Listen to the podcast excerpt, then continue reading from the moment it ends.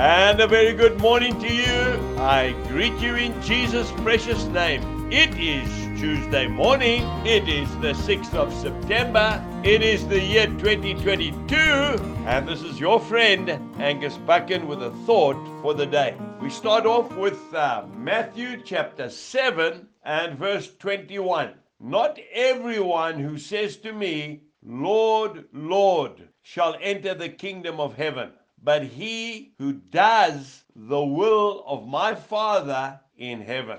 Doers of his word, not just talkers. Jesus uses a very strong parable in Matthew chapter 21 and verse 28.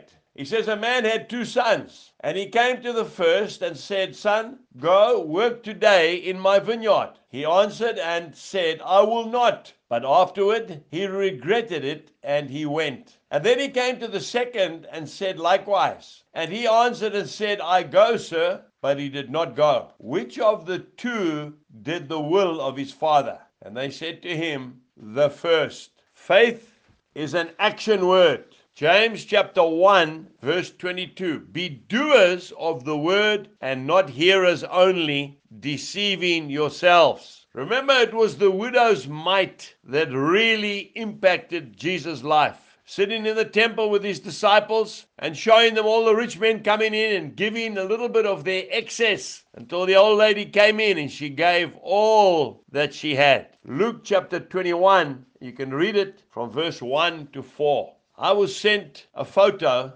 of Oom Chris, 79 years young, with his tractor preparing the land for a revival meeting. Two young men, one on either side. No, they definitely haven't got their Sunday best on, but they are busy with revival work. We need to roll up our sleeves and get our hands dirty. Time is running out. Some people ask me, what is the secret of the mighty men phenomenon that is going around the world? This movement that is impacting men's lives. It's a very simple answer. It's uh, Jesus who is using the whosoever's to do his bidding. Go out today and show people what Jesus means to you. God bless you and goodbye.